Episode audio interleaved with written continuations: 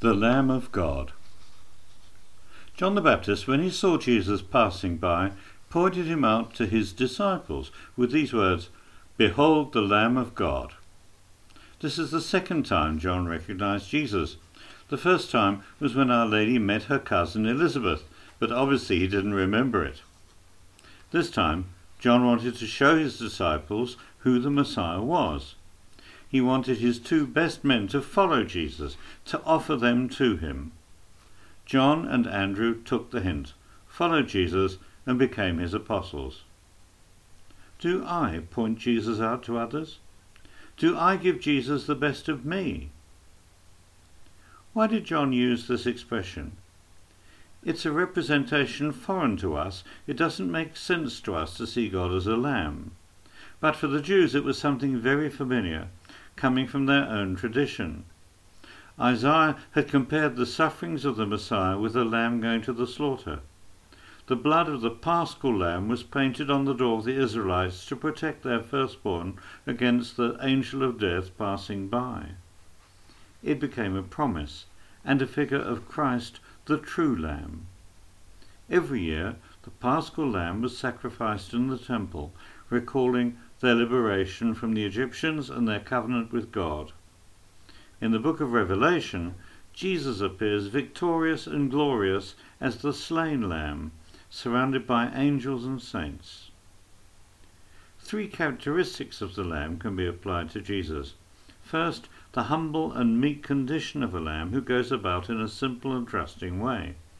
In the same way, a lamb goes to the slaughter without saying anything, as a gentle animal going to its fate. Jesus, during his passion, kept silence. He let them do whatever they wanted without rebelling against the will of his Father, God. Secondly, the spotless whiteness and the soft and pleasant touch of the wool of a lamb. It reminds us of the purity and innocence of Jesus in front of his accusers, who, with amazing violence and force, expressed their hatred in their treatment of Jesus. Thirdly, the offering and satisfaction produced by the lamb sacrificed in the Temple of Jerusalem. It is fulfilled in the person of Jesus, who came to give himself up for each one of us. Now, no more lambs have to die any more. Jesus died once and for all. Every time the priest during Mass lifts the host in front of us before communion, saying, Behold the Lamb of God, we are reminded of this reality. The priest represents Jesus to us in a very graphic way. He shows him to us, he points him out, like John the Baptist.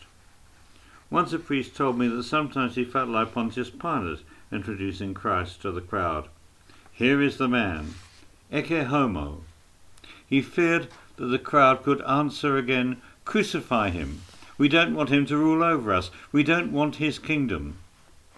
The priest should try to hide his face behind the host, to disappear, and let Jesus shine.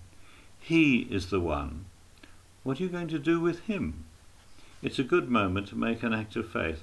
Do I believe that behind the appearance of bread is hidden the Son of God. If I believe that, my life has to change accordingly. Behold the Lamb of God who takes away the sin of the world. He is the only one who can take all our iniquities, imperfections, shortcomings, frustrations away. We can leave them behind forever. He's got the power. All we need to do is to believe in him and let his mercy rain down upon us. Apply his forgiveness through confession to that baggage all human beings carry with them. Today is a good moment to unload the weight of that rubbish that makes us bend over, weighs us down, makes us unhappy.